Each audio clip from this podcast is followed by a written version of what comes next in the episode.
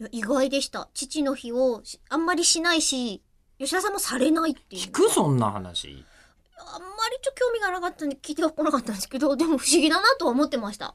だって母の日があって、そこである程度のことこうやるわけじゃないですか。うん。だから、そしたらまあ、父の日があるんだったらばっていうね、バランス取るために父の日があるわけですから。バランス取るためにしてるだけもうす でに、すでにもうなんかさ、休戦協定みたいになってるよ。いや、左大臣、右大臣みたいな、 そういうこち感じじゃら、なこいちらが譲ったなのであれば、こちらもこ みちたいらな。もっていう。交渉事になっちゃってますけど、うんやっぱりさ、あの、か、あの、カーネーションとか送るじゃない、は母の日に。母の日ははい。えーで、そのキャンペーンがうまいよね。ああ、最近思うのがカレーの日になってません私好きなんでいいんですけど。母の日がそう、よくあの CM とかで見るんですけど、ええ母の日にカレーを作ろうって言って、お母さんにカレーを食べさせてあげるために、まあ、CM 上子供さんとお父さんに当たる人が料理をしてるっていう CM が、それ何インドの風習違い ます。インドだと多分母の日じゃなくてもやってるとまあ思大体彼そうそうね。うんうんそうね。う。うん、スパイスの配合からやってるとは思う。ううんん。っ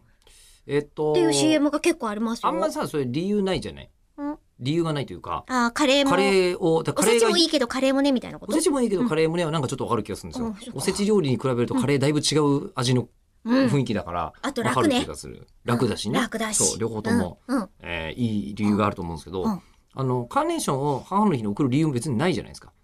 わさわさ取れるわけじゃないでしょその時期に。あれでも、あ、それ取っれんのて、いや、いや、で取もれ、カレーに関してはそうじゃない少なくとも。まあ確かに、カレーは一年中美味しいですもんね。そうそうそう。そこだと急に美味しいわけじゃゃないですもんね。旬でもないし。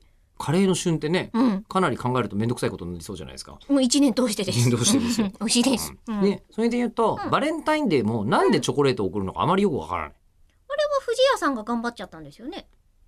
藤井だっけまあなんかそういうのがあるじゃない確かお菓子メーカーさんが、多分どっかよが。っしゃーっつって。そうそうそうそう。なんか雰囲気良くなってきたからやってみようぜみたいな。うんうんいつの間にか恵方巻きもみんなね。うん。ああ、そうやりいつの始間にか食べるめようになっまてした、ね。あれは最近ですからね。うん。おじさんからすると。うん。そういうのと同じで、あれさ、なんかの日に何々するって、あんま理由ないのよね。